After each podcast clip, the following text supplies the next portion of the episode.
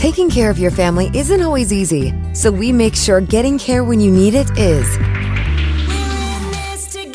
With Baptist Health Urgent and Virtual Care, we bring you more options and greater convenience too. With video visits available 24 7 and online check in through MyChart for in person visits. To check in online or to set up a video visit, go to baptisthealth.com slash care anywhere. When it's time to replace your heating and air system, we know people want options. That's why you'll always get a free second opinion with BJ Heating and Cooling. Plus, for a limited time, get 0% financing for 60 months on a new Bryant system. Call the experts you can trust at BJ Heating and Cooling.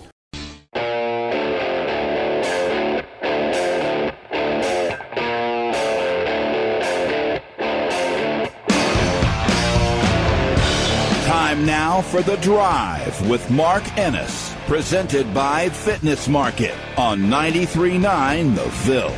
Fitness Market is Louisville's premier location for home and commercial fitness equipment and electric bikes. Find them online at thefitnessmarket.com. Now, here's Mark Ennis. And Biggest Biscuit, also known as Dave Skull. Welcome into the drive here on 93.9 The Ville. Tanner, I'm getting myself in my own ear there. Pretty good overall. There we go. There he All right. is. He got. He fixed it. How We quick was that started fix? on time before I even finished my greeting. Well done, uh, all the way across the board here. We're like the kings of this, starting on time and uh, without major issues or anything. There's never been an Feels issue. good. And if you say that there has been, I'll tell everybody you're That's a right. liar. I hope wherever you are, you are warm uh, or warmer than it is outside, that you've got electricity. Hopefully, you didn't have to work today like many of you did for this Martin Luther King Jr. holiday. I we do, and we don't mind because this doesn't really feel like work anyway, does it, Dave? No, it doesn't. This is much better than my other job. I'm just kidding. Uh, no, I'm not. But anyway, it's a it- it- look. It was a great weekend of sports, Mark. It was. We had a lot going on. We have no shortage of things to talk about. And now, because of uh, Mother Nature, in the middle of this show, an NFL playoff game is going to kick off in Buffalo. In theory, It's supposed to. I've, I have now seen the videos of people arriving into the stadium in Buffalo, uh, and their their rows are just covered in snow. The only thing that's been cleared is this is the stairs up to where their row is, and people are basically responsible for burrowing their own way to their own seat. But, But there's I- nowhere to t- put the snow except for on other people's seats. That's right. Pretty much. Which is what I would have done anyway. Yeah. Uh, for my seats, I would have gotten there as early as possible. But we're going to get Bills Steelers in hilarious weather, uh, and then we're going to get Bucks Eagles in equally hilarious weather for the opposite reason. The the funniest thing I saw over the weekend that there was like a 109 degrees difference between the weather in Miami and in Kansas City, where Miami and Kansas City played over the weekend. So we've got like a full slate of NFL playoff games uh, that was not dominated because Lamar didn't play, but was heavily impacted by Louisville guys everywhere. If you watch this first uh, crop of NFL playoff games with again with two left to play, Jaire Alexander, Jonathan Greenard, Sheldon Rankins. Yep. I mean, guys were In the opposite way, Geron Christian. yeah, yeah, right. You got worked a little friendly bit, fire, yeah. but yeah, Yeah, I mean, we, th- these guys were ev- everywhere. Teddy's career extended by a game Damn right. uh, with the Detroit Lions winning. Uh, it look we we've done the show, Dave, all the way through uh, presidential elections and pandemics and tragedies, and we have talked about the unprecedented nature of all manner of things. Uh, but it is nice to know that no matter what, I think you know where this is going. I do. No matter what, I mean, everything changes except for the Dallas Cowboys being utterly unreliable come playoff time. In a weird way, Dave, I almost was mad at myself for thinking this one would be different. Oh, Mark, I was furious with myself because I, I mean, on Friday I said, "Look, I'll pick the Cowboys to make the Super Bowl." That's what I said, and even when it came out of my mouth, I was like, "Man, I don't like the sound of that at all." Here's the the insult to injury for me is that I hate the Cowboys. I am not a Cowboys fan. I have never been. I, I've I've disliked them since my childhood. I like Dak Prescott. I like some other players, but I can't stand Jerry Jones and I can't stand the Cowboys. They are not America's team to me. Or maybe they are for different reasons. But I, it's like when I've ever lost money betting on Kentucky. At the end of the day, I'm like, I would have just rather not bet on these teams because I don't really, I don't, I don't want to have to root for them anyway. And at the end of the day, I lose money betting on a team I don't like. So like, I, I kind of like, even though you don't want to bet within that, that's those are my efforts to not bet emotionally. You know, like I feel proud of myself when I bet on teams I don't like. I'm like, yeah, I see, like I'm not. You feel like you're. That, I don't bet with that my shows heart. my maturity. Exactly. I'm not going to let my personal dislike get in the way of a smart business decision. Exactly. But then at the, at the end of the day, I, I, I get so irrationally angry at myself for doing that. But It's not as comforting as you think it'll be in the moment. is it? right, and then McCarthy doing McCarthy, and and the ultimate Cowboys move, which is lose in the first round as a favorite. It's it's not a good business decision. It wasn't ever rational to bet on the Cowboys. And I just feel twice as stupid whenever I bet on something that should just at this point McCarthy has shown even though he has a Super Bowl ring, he has shown you it's it, when he married the Cowboys, when they came together, I feel like it was just an ultimate well now he's never going to win another he's never going to be successful in the playoffs again. The Cowboys have won how many playoff games in in Jerry World? I think it's two. One or two, and the Packers have three. The Packers have won more playoff games in Jerry World than the than the Cowboys. I mean, it's it's it's it's unbelievable, but also eminently believable at the same time. I am an idiot. I hate myself for betting on them. That game uh, was fun. So, okay, so somebody for Fox is like responsible for this game. I- I- is that a mouse or is that like a laser in the arena? Oh, I'm struggling with what I'm seeing exactly, but we've got the TV on because we're going to be watching these those playoff games Yeah, when they yeah, start. But the the Cowboys, he's Uh, talking about the Villanova Marquette game. There's some weird kind of flashing going on in the. not that kind of flashing. No, no, no, no, no. That would be better.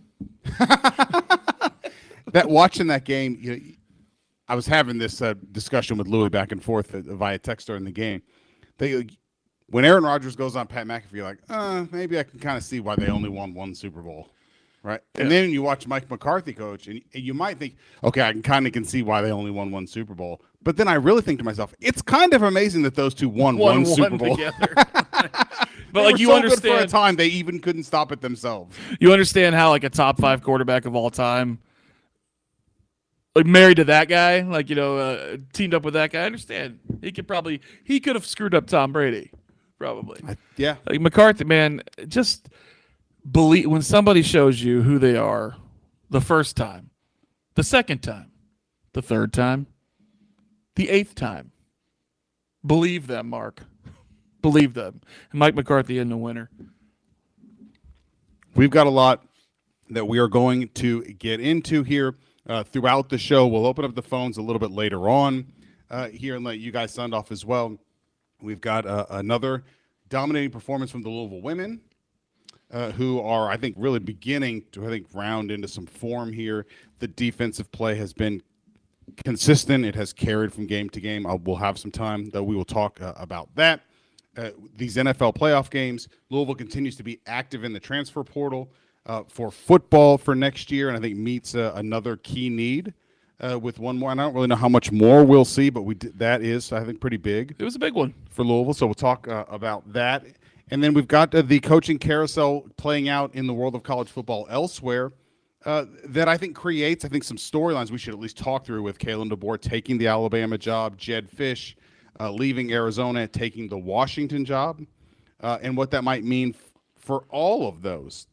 Because I know we harped on it at the end of this season that has now just ended, but this really was the, the this Michigan national championship game win was the last game of like the old way. Yeah.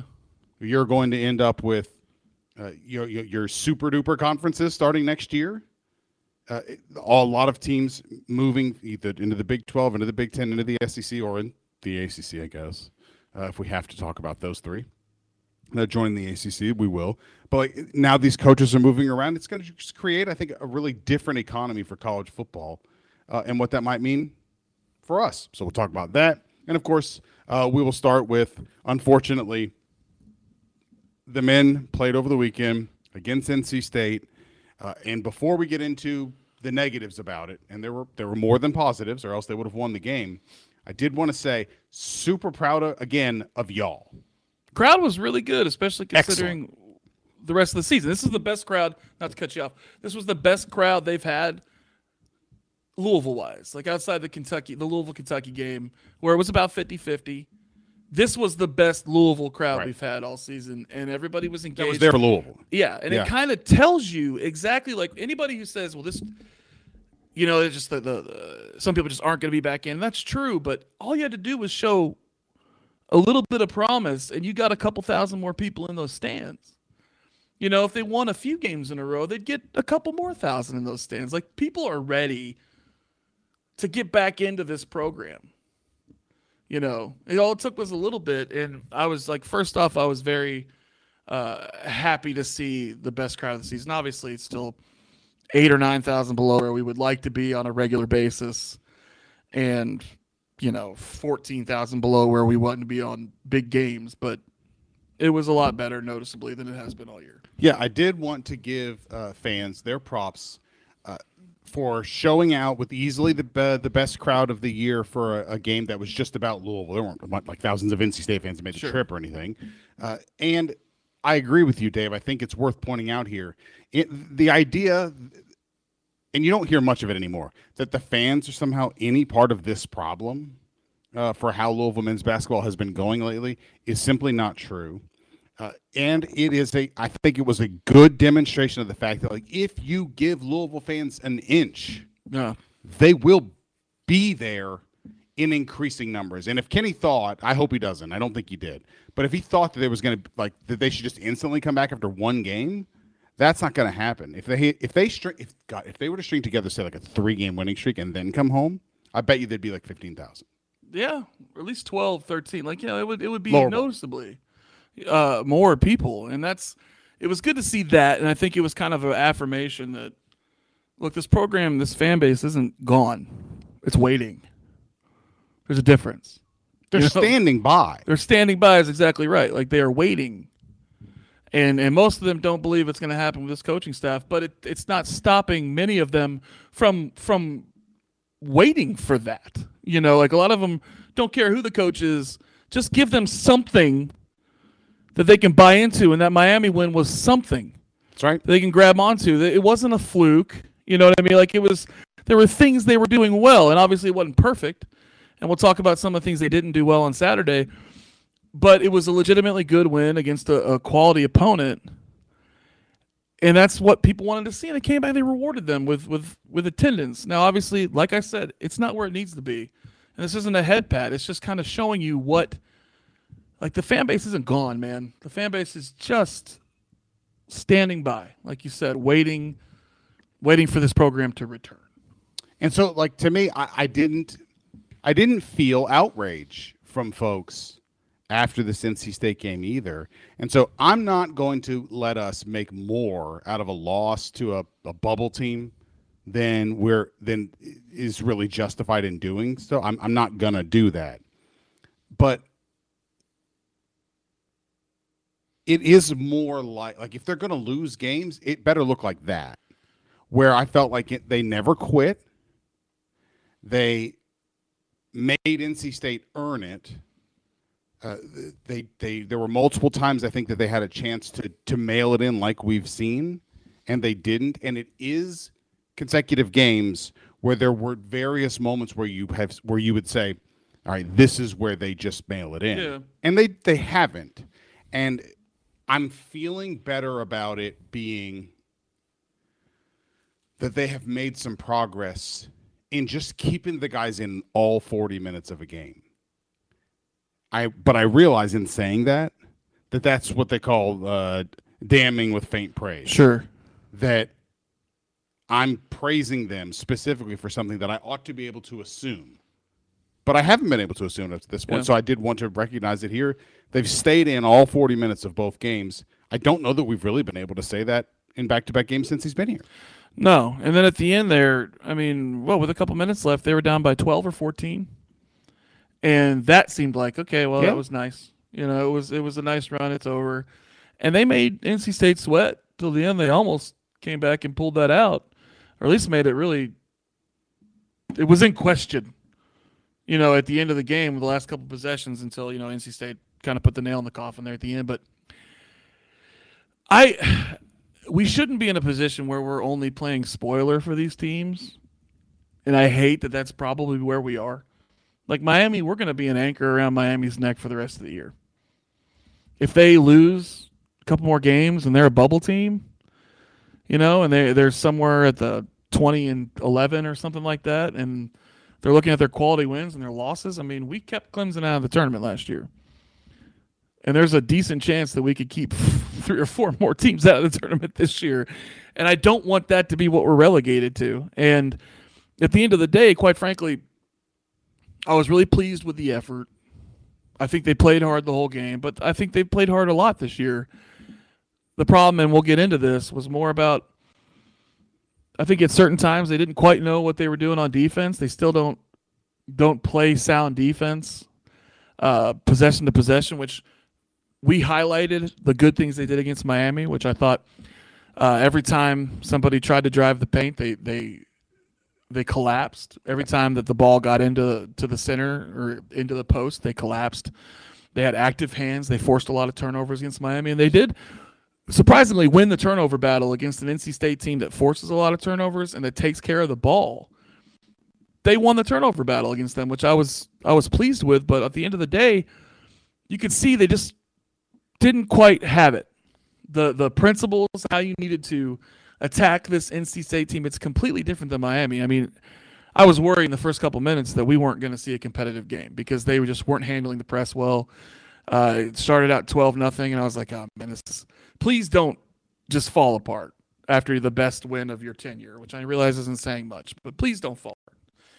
And they they fought back, but the whole game, you could tell whenever DJ Burns got the ball, and he's got the way I, I described him was he has soft hands and soft eyes. You know, it's true. like he sees the court, right? I mean, he sees everything. Uh, he can whip that ball Not around. that he's pleasant to look at. That's not what. That's what okay. I'm saying. Okay. Um, but I look, he's play, he's beautiful to me, man. I love a 6'10", Sure. 320 pound post player, 6'9", 300, because there's no way in hell he's 280. I'm just telling you all that right now. He doesn't weigh less Is than that generous? do. That feels generous to you? He does not weigh less than I do. Okay. He's seven inches taller than me. he's six nine. He doesn't weigh less than me. Um, but it was just fun. Like you could see, instead of collapsing on him when he got the ball in the paint, which would make sense. You know, Sure. you double him and you and you try to you cut off all of the angles and try to get him to make a bad decision, turn the ball over or whatever. They were doubling him like every time he got the ball, which played into their hands. Like if he's 15 feet away from the basket, out on the elbow, and they were just trying to quote unquote collapse on him, but you're doing him all kinds of favors. You're opening the floor up for him, you know, and he could see everything. And and it ended up killing us. But they didn't ever get out of that mode, you know. And I, and I'm watching them just. It was the principles of that double team and stuff like that. We're like, you're just not quite, you don't quite know what you're doing here, you know. And, and to give up 90 points to that team, is tough. That's a tough look for any defense. You know, it's tough in transition, although they weren't getting out and running that much during the rest of the game. That was more of a beginning of the game thing. Uh, they didn't get killed too much in transition and, and turnovers, but man, they just the half court defense, everything, it just just isn't quite there, man. And and it was it, it presented a completely different challenge than Miami, and that's what I was trying to tell people going into the game. It's like, look, they can't do the same things they did against Miami against NC State. You know, they're gonna have to value the basketball, which they did for the most part. They did a much better job uh, after the seven steals that NC State had in the first like 12 minutes of the game. They only had two for the rest of the game. You know, they went like a 10 to 12 minute period in real or in in, in um, basketball time, on court time of not turning the ball over from the end of the first half into the second half. They went like 10 to 12 minutes of game time of not turning the ball over, which is amazing against NC State. But if you can't stop them from scoring on the other end, it's not going to do much for you. I mean, this is a team that North Carolina, which again, North Carolina is a top five team in the country right now. They held this team to 51 points. And we, and we don't think about North Carolina as a, some sort of lockdown, uh, bruising defensive team. No, they're a very good team, but they're not like a an elite elite defensive team, and that's the, the challenges we have going forward during this stretch. And it was great to get the Miami win, but it doesn't get any easier during this stretch of basketball. I mean, UNC's a tough challenge, man. And after that, we've got uh, Wake and Duke, and and um, after that, in the beginning of February, you've got Virginia and, and Clemson. Like, there's just there's a ton of teams that are quality. There aren't breaks anytime soon. No tournament type teams, and it, they they're not going to come up for air anytime soon. Yeah, I think it was in, the overall energy level, the focus, the uh, competitiveness, the handling uh, adversity in games, all of that is better than it was earlier this season. Hell, it's better than it was in December. Yeah. Uh, and that's worth recognizing on the way to re- also recognizing if there's one uh, gigantic issue that has characterized Louisville since Kenny's been here, uh, it's they're just not a good defensive team, and and that, and I mean that every word of that sentence. They're not a good defensive team, and it's the team defense element when someone is supposed to help someone else, how they're supposed to help someone else if need be, what the responsibilities are, what to do, everyone working together in concert.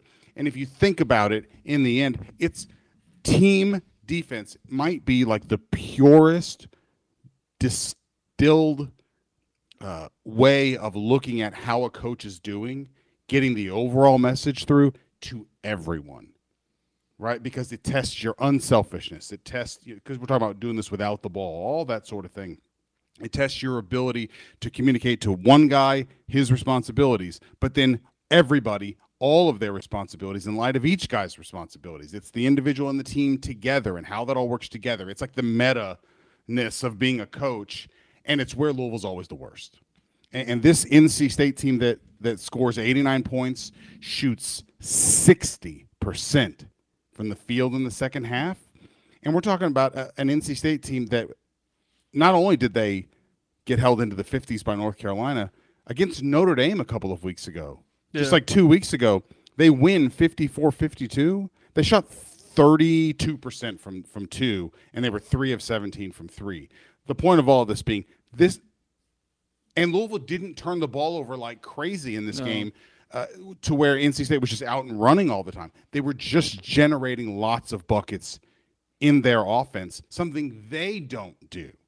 And so it's disappointing to waste what are what's obviously I think some improvements in other places when big picture here how is it that we're this far into to someone's head coaching tenure and they're just not they're not even a, like a decent defensive team they're bad yeah and it cost them. This is a game they could have won if they were just all right defensively. Adequate. Yes. Average. Replacement level. Replacement level, Whatever. which is always what we like to say. Yeah.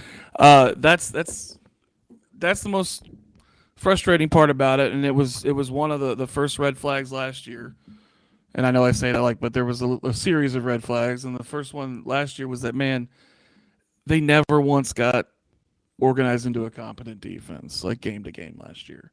Never. I never really understood if they they knew what they were trying to do. And this year, you see flashes of of, of good things, you know. But um, Miami kind of played into what what we were good at that game, you know, and they kept trying to. And we were a little fortunate, I think, that they didn't shoot it a little better from the three point line because they had a lot of open looks, and they're a very good shooting team. But that's not to take anything away from that game.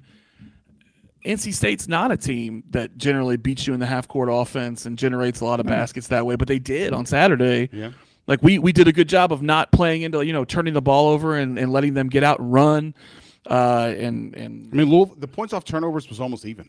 Yeah. When does Louisville ever get a game like that? And we beat them on on actual turnovers. Like and we stopped giving the ball the live ball turnovers is what NC State kills people with. Those seven steals they had in like the first 12 minutes of the game, but only two more during the rest of the game that was a pretty good accomplishment. But again, if you can't stop them in the half court, a team that's eminently stoppable in the half court, then I mean you're what not going to be able to win. Right. Like you're just not going to be able to win those games, and it sucks that that you know, like you said, effort was wasted in other parts of this this game, and and at the end of the day, they end up getting beat by a team that just. If you thought NC State, if you see that NC State scores 89 points, you assume they got like 30 points off turnovers, right? Yeah. For like they they were outrun, they were turning the ball over constantly and outrunning and gunning.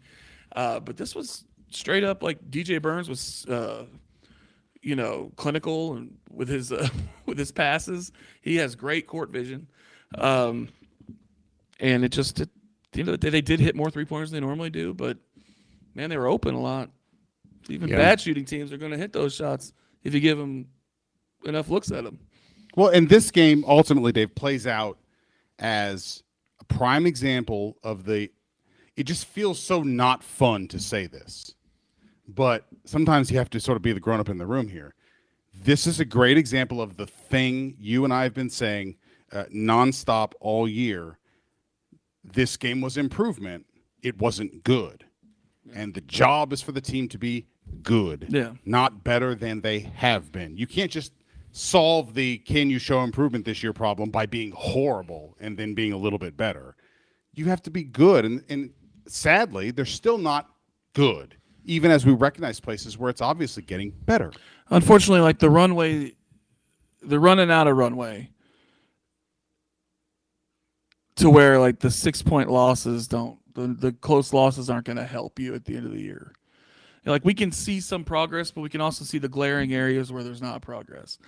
Uh, Well, and and at some sometimes- point, you have some- to have a dub. and sometimes even the progress your first gut reaction i mean how many of you listening think about you've said this to yourself they do something good and part of you wants to be like all right but then the other part of you wants to be like where has that been I know. why did it take until now for that and that's not our fault. That's a very normal Sure. human reaction. You do it in all sorts of other places in your life. It's, it's a it's a reasonable way to react to somebody doing something that they should have been doing all along. Part of you says all right good.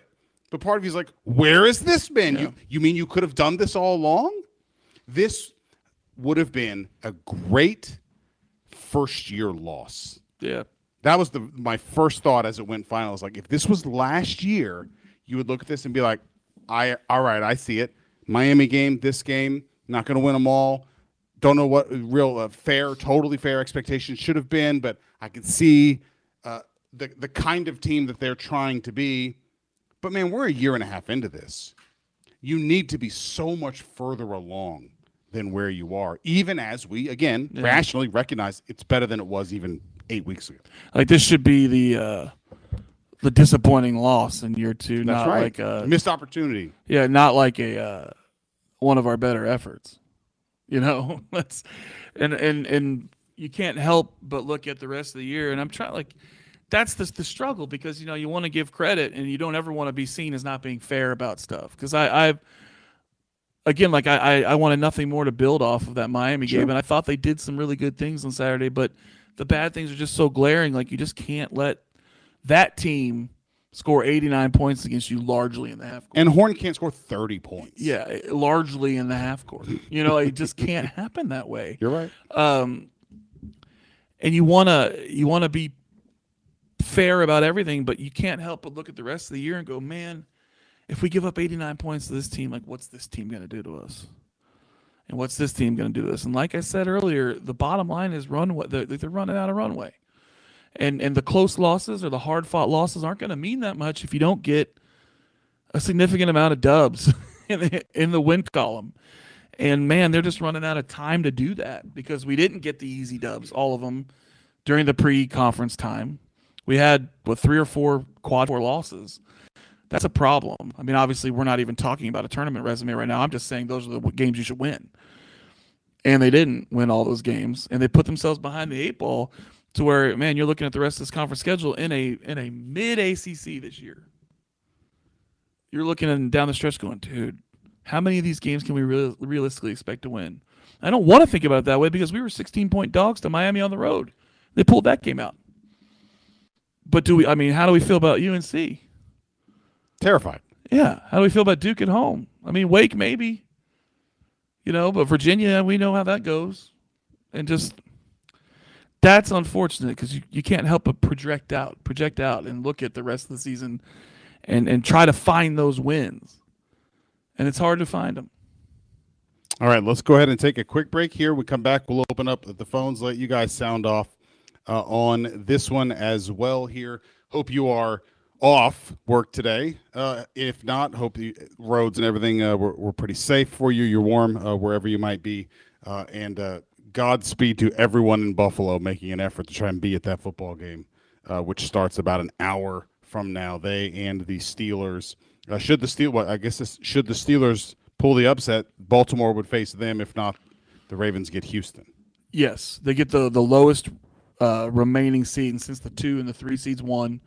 Uh, or I'm sorry, since the two seed won, or since Kansas City won. If Buffalo wins, Houston, the four seed, would be the lowest remaining seed. So they would play them. If the Steelers win, they would be the lowest remaining seed, and they would play the Ravens. All right, we'll take a quick I break I feel like here. I made that way more complicated than it needed to be. but you you're not you weren't wrong. I got there. Maybe not concise, but not wrong. Not And that's- concise. That's what you were going for, you nailed it. Boom. Take a quick break here. We'll be right back on the drive on Night Time Nashville.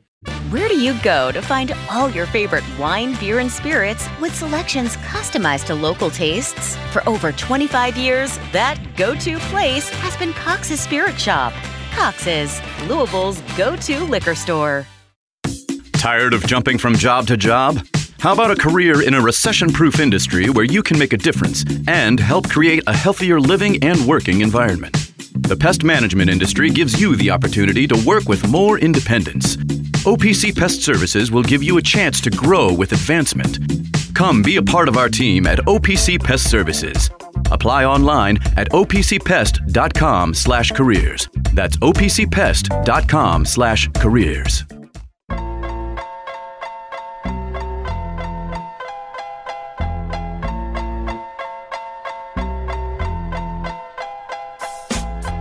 listening to The Drive, presented by Fitness Market, right here on 93.9 The Ville. Now, here's Mark Ennis. And Biggest Biscuit, also known as Dave Skull. Welcome back into the drive here on 93.9 The Ville. Mark Ennis, Dave Skull here on a very, very frigid Monday. It just looks cold outside. It is cold outside. It also looks uh, cold outside. So I hope you're warm uh, wherever you are. Everyone having fun at your expense today, saying, I hope you cold weather people are happy. Hope I'm Dave is with it. happy. You're, you're taking, uh, you're getting, quite frankly, some blame for this. I'm cool. It with looks like it bothers you too. I gotta it say. really doesn't. Biscuit, I saw a This- tweet. Are are you wearing your shorts? No, because I came from work. I'm not allowed to Ah. wear shorts at work. Gotcha. Not because it's cold, because he came from work. I'm just wearing pants. I don't know. pants and a, a flannel. I'm good. Khakis. Yeah, what you wearing at khakis? Uh, look, I don't really care what any of you say. I'd rather have this than 105 or whatever you all sickos like. I'm good. Five degrees is a bit much, sure, but if it's not windy, it's not that bad to me. And now it's it's it's it's like 16, 17 degrees now, isn't it? Sweltering. Yeah. What is it? How, how, what, I mean, what's the temperature right now? Yeah, I gotta say it's like 15. 12 degrees. We're good. Double digits here, folks. Double digits. The wind is what really kills you, though. You know what I mean? It really is. Like, I, th- this, these these temps don't bother me at all unless it's windy. What's okay? So since you've said it, it's the wind that kills you, or Yeah. sometimes you hear like it's a dry heat. That's what. Hmm. What weather like trope like that do you like pisses you off the most? Because I, for me, like it's a dry heat. Yeah. Heat is heat, man. So uh, It the heat might be dry. I am not. at some point, That's the it doesn't matter if it's a dry heat or That's not. right. Like once you hit like 95 degrees, I'm sweating in all it doesn't it. matter. And in the Ohio Valley in Kentucky, it's not almost it's almost never a dry heat anyway. You always have some kind of humidity. Now, when we lived in the desert when I was a kid, it would get up to like 115 degrees. We lived uh, Fort Irwin in California, which was close to Death Valley. And at that point, it's like, dude, I don't care what if it's dry or wet or whatever in the middle. It can be the driest heat possible with zero humidity. If it's 115 degrees, it's 115 degrees. That's right. And it'd be like that like multiple days in a row. That's hot. That's just hot. Yeah, the, the it's a dry heat thing has never made sense to me. Yeah. it's not my experience. I will say when Ange and I went to uh, Red Rocks, uh, it was an odd uh, phenomenon there where we are outside for Red Rocks, and when we were in the sun, even though it wasn't cold, it was comfortable. You know, wore jeans and, and a hoodie to the, sh- the concert that night, but like in, directly in the sun, it was hot. Like the sun was hot, but then if you got in the shade, it was freezing. It's uh, it's because you were closer to the sun Is that in what it is? Colorado. It's, it's science. Thousand feet closer, maybe. Science. That's what it is, Mark. Sounds- Couple of thousand. Sounds like something Aaron Rodgers would say. I don't know. Right. I don't know if if you're familiar with this. It's mile high out The there in Denver. huh? Yeah, it's the Mile High City. I don't know if you knew that. I can see how that would play a factor in things. Very weird though. Uh, yeah, dude. But there's nothing worse than for me like hundred degrees and humid. Weirdly enough, like people talk about not wanting to be like exercising that. I don't mind exercising in like 95 degrees and humid to a point where it's like uh, feels like 108. I don't mind that because I'm trying to sweat. It's when I'm trying to live life. and I simply can't just live life without being soaking wet all the time. Well, there's sweating just it's like I'm expending real effort here. But then I'm just standing at a tailgate. I'm really Yeah. not. And you're like, I I don't don't- want to be sweating for Yeah, this. can I please right? not sweat? All right. I don't want it to look like I'm trying this hard at being alive. Yeah, just standing there. Just I'm simply trying to live, and I am just soaking wet, sweat through my shirt. I don't like that. Not my favorite. So I'm never in danger of that when it's 15 degrees outside, buddy. I'm good. But again, like I think we can all agree that I see. I would rather it be 15 degrees right now than like 35 degrees with like 40 to 40 mile per hour winds. Oh, I don't want wind no matter what. Wind No, is wind is just a problem. Wind is the worst. Still air that's cold doesn't bother me that much. Like I didn't even really notice how cold it was last night when I was taking my dog out at like three in the morning until like the little like I had just taken a drink of water, you know, and I had Oh, water sure. on my mustache and I was outside for maybe 15 seconds and I was like, it's not that bad. Then all of a sudden I realized that my f- my facial hair was frozen. Yeah. I was like, oh no, it, it is. It's rather cold out here. Yeah, Did you go so to Kansas I City over the weekend, Dave? Yeah, I was gonna say, did you see the video in Kansas City where they had water in the Yeah. coolers, and when they would take it out, it would freeze? Yeah. And It's then wild. The cooler was actually keeping it from freezing. or the close-ups of Andy Reid's face. Okay, so I, The that's, walrus. That's what I wanted to bring up. We gotta, in the same way that like we were hoping somebody would maybe get to Jaire Alexander, but don't do that anymore. Can we talk to somebody at Fo- or Fox or CBS or whoever? I guess it was Peacock, wasn't it? Yeah. They remind. mine. We'll talk about that in a second. Yeah, oh, sure. NBC We affiliate. don't. so- we do not need extreme close-ups of the frozen exhaled air and snot in Andy Reid's. Yeah, like, let the man live. It's gross. like we can see, like we can just keep it a little. We can go with a wide angle view, like you know what I mean. We don't need to be like right up in his face. And you just it's so it was so gross. It I did me like some kids. of the. It was gross, but I did like some of the memes that arose from Taylor Swift looking out the window. You know, from his uh, from her uh, "You Belong with Me" video, when she Oh, had yeah. like the "Are you okay?" Oh sure. sign, and they had the "Are you okay?" and it was Travis Kelce on the other side. like, no, it's minus five degrees outside. I do love like every time he drops the ball, people are like, "It's because she's there." I know. I know. Like, look, people get frustrated. It's not her fault Of course not. that the cam- no that the camera's always on her. It's Oh, just sure. not. Like Right. it, it's like if there is everybody's just convinced it's it's a it's a work or something, and it's like that. she's there to watch her boyfriend. Obviously, like it to blame the networks if you want to get pissed off at somebody for for focusing on her because they clearly think it draws in another audience too. It does. It does, but I'm saying like that's why they're doing it. It's not her fault. Whatever hate you have in your heart for her, redirect it to something else. There was a funny one yesterday. I saw yourself. Someone's like, "Quit showing this guy in a suit at the Cowboys game." It was Jerry Jones, the owner of the team. It's like, I don't need to see you know this what? guy in Stop showing him too. That's fine. That's I'm cool with it. I'd yeah. rather see Taylor Swift than Jerry Jones. Although I kind of, I kind of, en- right. I think I kind of love when they keep panning to Jerry Jones when they're down by 50, though. when you're getting worked by Jordan Love, which we could talk about his ultimate ascension this weekend because dude, that guy's got every throw in the book, and he's played really well this season, and he's only gotten better as the year went on. Okay, so I watched. Uh, we can just go there, and if uh, if you want to join us, uh, you want to jump in here, you can. Eighty one fifty and ninety three nine uh, is the number if you want to get in here.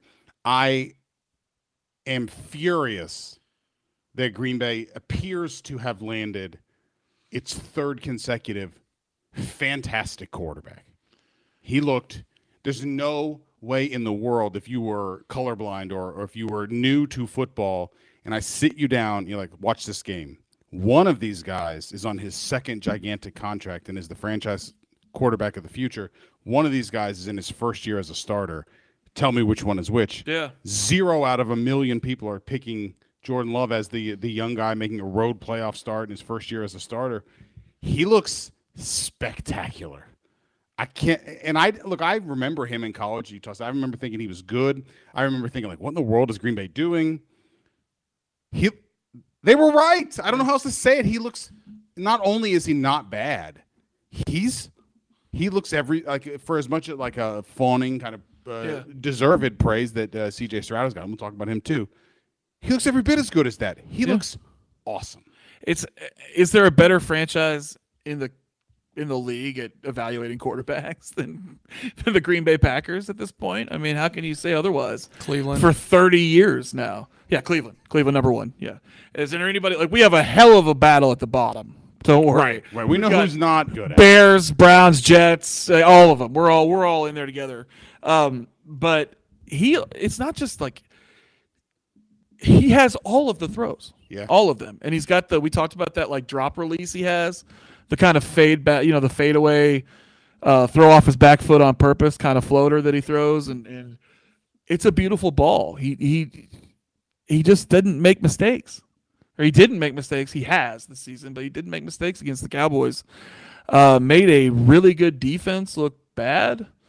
Um, the the the the Packers offense did that all game, and uh, obviously Jaire had a, a huge play early that was a massive momentum swing, um, and kind of started, I think, the beatdown at that point when he when he got that pick. They scored off of that, uh, and it was kind of Katie bar the door, you know, after that. And the fact that the two most impressive performances to this point during the opening weekend were from two first year starters, one in Jordan Love in his third year in the league, and one in um, C.J. Stroud in his rookie season. It's pretty incredible. I mean, they're they're they will be counted among the best quarterbacks in the league next year going forward. It I can't help but watch uh, that Houston game and think what the hell were the Panthers doing? Like it really makes you wonder how the draft eval process went that they they had the option to, to choose whoever they wanted and we're like let's take the tiny guy instead of what we've seen from CJ Stroud. And I would just, I would love. There really doesn't ever seem to be, although I guess that they've been fired, but like there really doesn't ever seem to be a lot of fallout for a botch that bad. But how in the world did you have the option to evaluate those two, work them out, interview them, all that, and end up with? I mean, there are there are people in Carolina who are like, "This is a bust already," Yeah.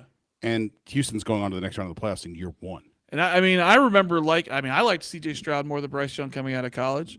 I'm not always right about that stuff. Sure. Trust me, I'm wrong plenty.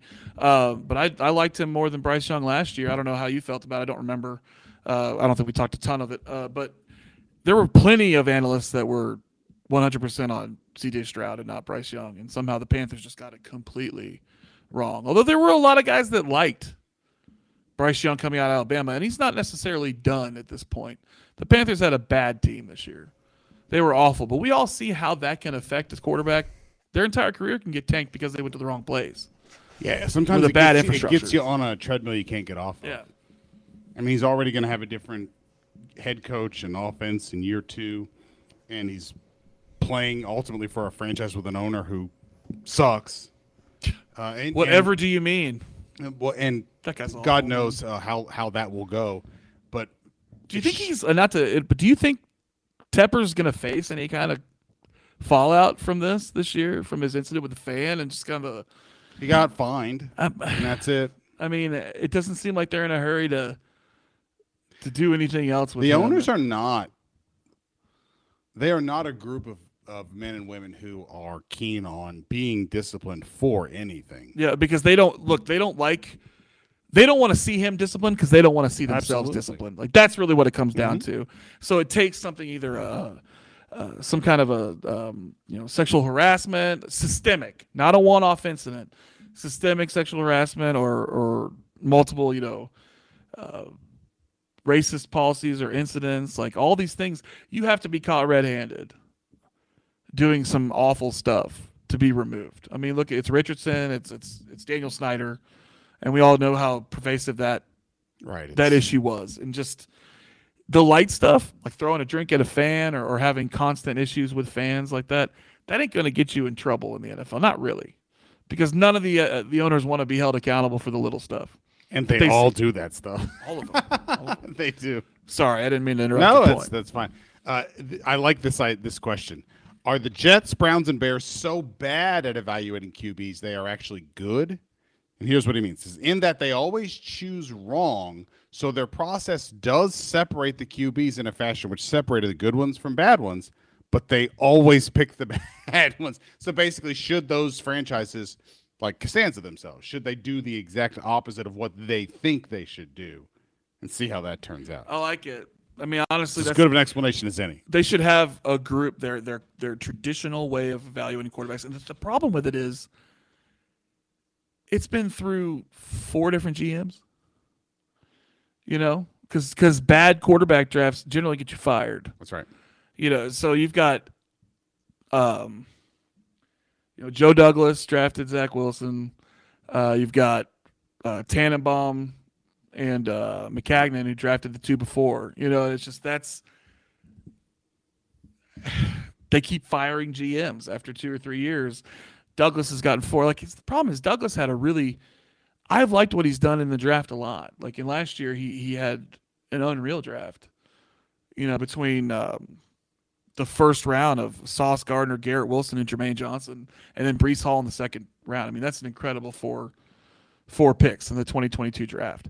Um, and that might end up saving him. But his free agent signings last year, which a lot of them had to do with Aaron Rodgers, almost all of them were god awful, and we could have reappropriated that that money. But that's that's the issue with tying yourself to a guy that you need to placate, and you're not even sure he's going to be healthy as a 40 year old. Um, and I, if I was a GM, if I was ever a GM, I just would not get myself in that position. But ultimately, that has to do with Woody Johnson. And that's kind of what I was getting at. If you have a bad owner, it's really hard for the rest of the front office to overcome it because the Aaron Rodgers situation was because Woody Johnson wanted Aaron Rodgers. And I, I don't know if it would have been any better, but the front office all wanted Derek Carr. They wanted to go down that road of like a solid starter who has years left. Uh, we'd have money left over to play with, and he doesn't demand anything himself. And Woody Johnson was just all in on Aaron Rodgers and building building around him and doing whatever it took to get him, which whatever it took was Randall Cobb, Billy Turner, Allen Lazard, which I didn't have as much of a problem with Allen Lazard, but he ended up being awful. Dalvin Cook to a you know, degree. Dal- Dalvin Cook to a degree was absolutely Aaron Rodgers, but they should have been investing that money in offensive line help. You know, other receivers that weren't 158 years old. You know, it's I don't know. I think Corey Davis retiring hurt a little bit. They were expecting seem to him catch them flat-footed. It did, and, it, and he would have been a nice, you know, second or third option in this offense. Um, but it's not like they would have used him right anyway because Nathaniel Hackett's an awful, awful, awful offensive coordinator. So also another person that they hired to try to bring in Aaron Rodgers. Which of the and we again we still have two playoff games left uh, here so far. The which outcome surprised you the most and why? Uh, I'll I'll I'll tell you it. I was shocked by Cleveland, not just losing, but the way they lost, because I thought the last five six games of the season they were spectacular and and and Joe Flacco, it was like just bombs. You know, it wasn't just like he was uh, game managing. Uh, This we're talking deep throws over and over, catch and run uh, in joke like and early in that game, big throws, uh, only to to to come cra- crashing back down to very much turn back into a pumpkin. Yeah. uh, That- in that's that the game. one, That like, it was Cleveland's- just the it was the how of it as much as the that it happened. It wasn't just like the Flacco thing you might have been able to see coming, but Cleveland's defense looked awful. They looked awful. And CJ Stroud's an incredible player, but th- Cleveland's defense was one of the top five defenses in the league this year. I mean, not scoring wise, but they were the best total defense. They were top 10, I think, in scoring. Overall, they were just, they were shut down. And when they were playing well, they were a lockdown defense, and they just didn't show up. Though that ball started rolling down the hill, and they couldn't do anything about it with C.J. Stroud and that offense, and they got whipped. Um, I thought I can't call the Cowboys thing a, a, surprise because Mike McCarthy just went full Mike McCarthy, and unfortunately Dak went a little Dak. Even though I'm a Dak fan, he has this history in the playoffs. Um, I thought it was really surprising to a degree. The only part of that game that surprised me was that they just they allowed Green Bay to take away their vertical passing attack immediately. How often did Dak even try to go downfield?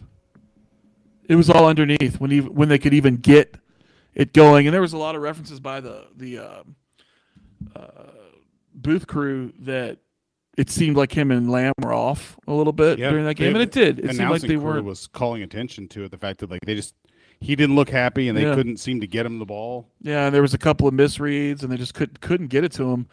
Uh, and the only time they ever got it really was underneath. You know, they were they're just getting it to him in space and trying to get the little dumping runs. You know, and and that's not Cowboys offense. If you take away the the the deep ball, they really struggled with everything else. They just did, and and that surprised me to a degree. Not the fact they lost, but the fact that they just could not get their footing against Green Bay's defense. Um, that and the fact that Cleveland's defense just didn't show up at all. I mean, Ferguson for Dallas had three touchdowns, but it's overshadowed by the fact that Aaron Jones on the other side of the ball had three touchdowns for Green Bay, and also just you know Green Bay jumped out front early and they were able to control the pace of the game going downfield, and that. I, I picked Packers money line actually. I was not surprised at all that Dallas was going to be the first two seed to lose to a seven seed at all. It did, did surprise me after it started. Like it was just like you know that that's not that surprising. McCarthy going. I thought they would win that game, but it wasn't the the most surprising thing in the world to see them choke again. But yeah, like to Spencer's point, it was 48-32, but it it didn't feel like a two score game. That's right. It felt like they Oh, lost that by was so that was 30 points. Garbage time. Yeah. yeah, that was an utterly was one-sided. 48-16 at one point. Yeah. You know, it, it's just that's when I lost interest in the game. I was like, all right, this is any any kind of comeback I thought might have happened is it's this ain't happening. Every time they, they cut it to two scores, they immediately the Packers immediately scored again. And it was just it's good to see Jaire get that pick. Did you see Like, I would much rather the Packers win than the Cowboys. I mean, I'm I'm good with that.